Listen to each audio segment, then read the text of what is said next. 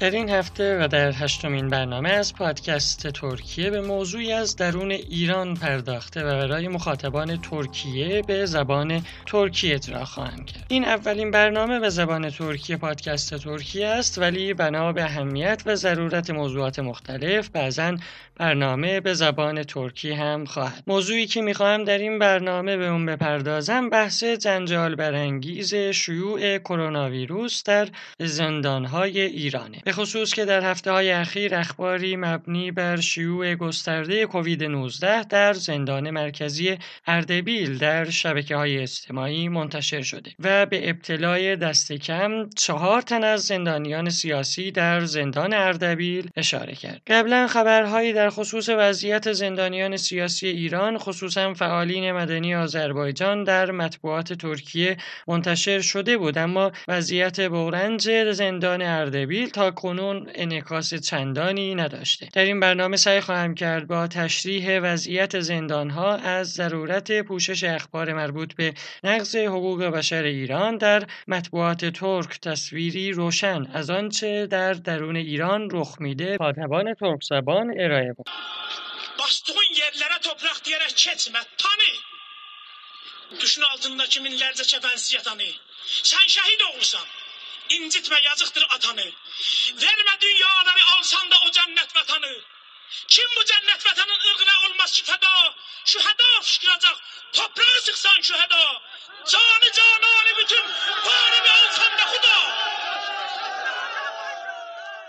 Duyduğunuz ses nüfusun neredeyse yarısı Türklerden oluşmuş olan İran'da yaşayan ve halihazırda cezaevinde olan siyasi mahpus Abbas Lisani'ye ait. Sözlerine İstiklal Marşı ile başlayan Abbas Lisani 20 yıldan aşkındır ki defalarca kez İran istihbaratı tarafından gözaltına alınmış, sürgün edilmiş ve uzun yıllar hapis cezasını almış. Peki yüzyıllardan beri yanı başımızda hep var olan ancak varlığından dahi çoğumuzun haberdar olmadığımız İran Türkleri ne durumdalar?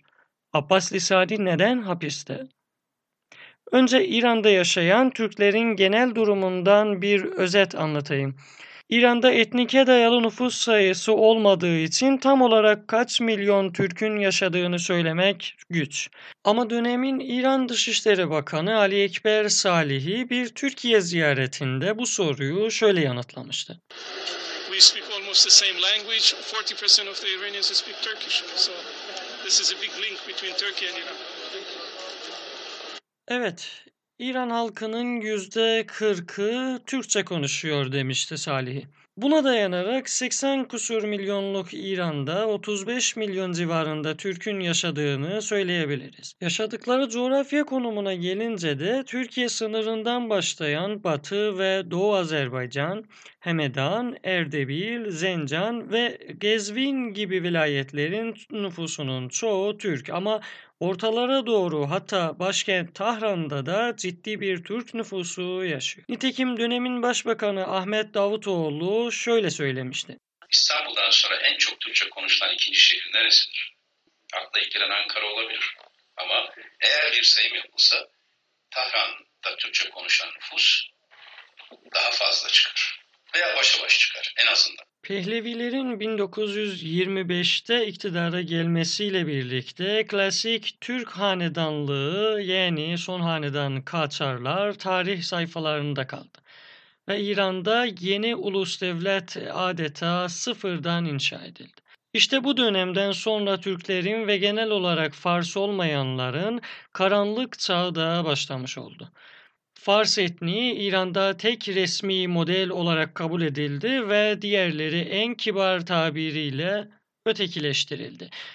Türkler uzun tarihi geçmişleri ve sayıları sayesinde tamamen sistem içinde sindirilmediler ve zaman zaman başkaldırdılar.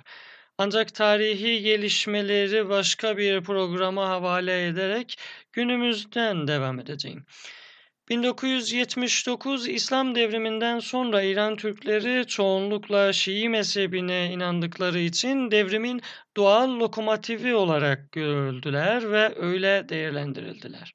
İran Azerbaycan vilayetleri ki zaman zaman Güney Azerbaycan tabiriyle de anılıyor, İran Türklerinin en kalabalık bölümü olarak da devrimde aktif yer aldılar. İran'ın batıya açılan kapısı olarak da görülen Azerbaycan Türkleri maddi olarak da o dönem devrimin olmazsa olmazı pazar grevlerinde başta gidiyorlardı. Ancak iş bölüşmeye gelince verilen sözlerin karşılığında koca bir boşlukla karşılaştılar. Haliyle İran İslam devriminde ilk geniş başkaldırıda devrimin hemen ilk aylarında Tebriz'de şeriyet medari hareketi altında gerçekleşti. Ancak Tahran otoritesini sağlayabildi ve yoluna devam etti. Ardından 8 yıllık Irak'la olan savaş yıllarında zaten en ufak siyasi muhalefete imkan verilmedi. Ancak Sovyetler Birliği dağıldıktan sonra her şey hızlandı.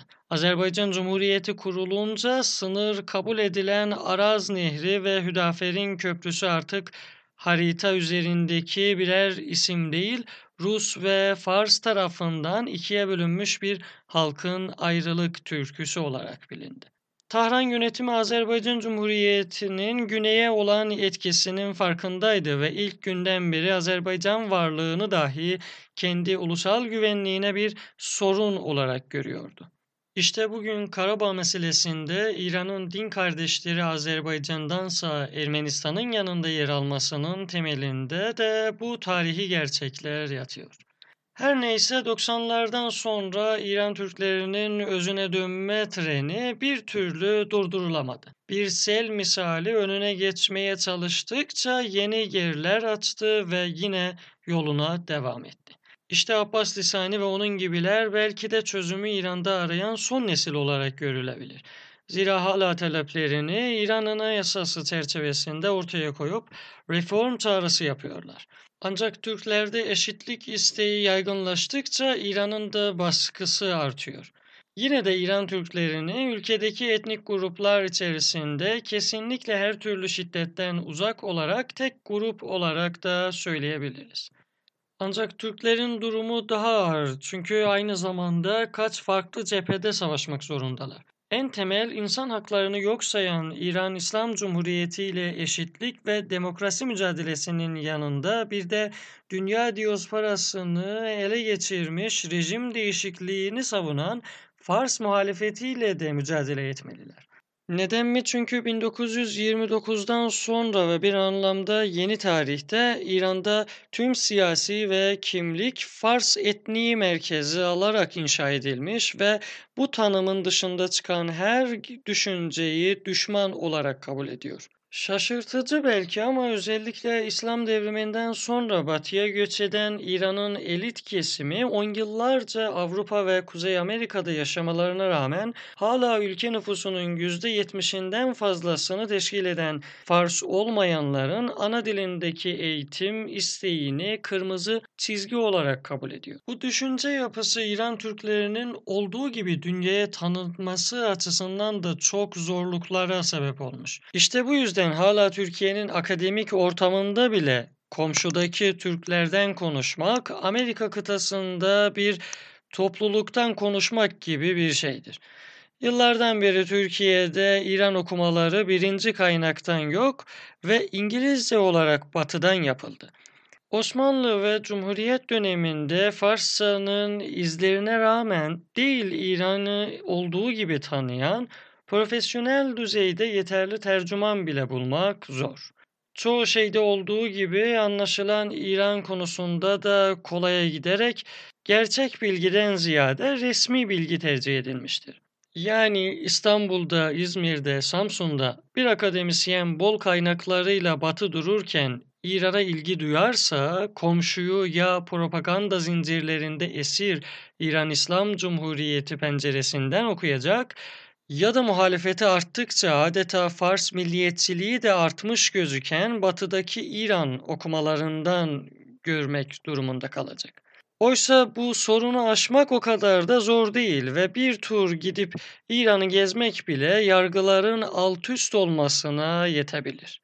Yayının başında İstiklal Marşı'nı okurken sesini duyduğunuz Abbas Lisani onlarca Türk aktivistten sadece biri. Lisani 20 yılı aşkın mücadelesinde onlarca kez gözaltına alınmış, defalarca ağır cezalar almış ama pes etmemiş. En sonda İran'da siyasi suçlara bakan İnkılap Mahkemesi'nce rejim aleyhine propaganda yapmak ve ülke güvenliğini bozmak amacıyla grup oluşturmak suçlarından 8 yıl hapis ve 2 yıl sürgün cezasına çarptırılmış. Lisani söz konusu kararı temyize götürmüş Erdebil Temiz Mahkemesi Ekim 2019'daki duruşmasında hapis cezasını 15 yıla çıkarmıştı. Daha sonra ise İran Yüksek Mahkemesi Erdebil Temyiz Mahkemesi'nin Lisani hakkındaki 15 yıl hapis kararını onamıştı. Abbas Lisani halhazırda yine de Türk şehri olan Erdebil'in kapalı cezaevinde tutuluyor. Yakınlarının dediğine göre Lisani hapisteyken Karabağ olaylarıyla ilgili görüş bildirmesin diye bir aydan çoktur ailesiyle yüz yüze ve hatta telefon görüşmesi bile yasaklanmış. Ancak yanında birlikte kalan diğer dava arkadaşları ve siyasi mahpuslar vesilesiyle dışarıyla iletişimini koparmamış. Alınan bilgilere göre İran'ın her yerinde olduğu gibi Erdebil cezaevinde de koronavirüs alarm seviyesine yükselmiş ve çok sayıda kişi hastalanmış. Erdebil vilayetinin cezaevleri güvenlik ve eğitim önlemleri genel müdürü Seyyid Muçtaba Hüseyini cezaevindeki koronavirüs varlığını tamamen inkar etmiş. Ama alınan bilgilere göre Abbas Lisani ile birlikte Yusuf Kari ve Ali Vasegi ve Rıza Vasegi siyasi mahpuslarında da şiddetli bir şekilde COVID-19 belirtileri var. Erdebil Cezaevi Sağlık Ocağı yetkilileri durumlarının ağır olduklarını itiraf etseler de günler geçmesine rağmen hala koronavirüs testi almaktan imtina ediyorlar. Tedavi için sadece basit ağrı kesici ilaçlarıyla hayata tutunmaya çalışan siyasi mahpusların sağlık durumundan endişe daha da çoğalmıştır. Ancak bu durum mahpusların canından sorumlu olan yetkililere bir sorun teşkil etmiyor. Çünkü ne Farsça ne de yabancı basın onları görüyor. Çünkü tamamen haberleri boykot etmiş durumdalar. Kasım ayında Dünya Af Örgütü Abbas Lisani'nin derhal serbest bırakılması için İran yargı yetkililerine çağrı yapmıştı.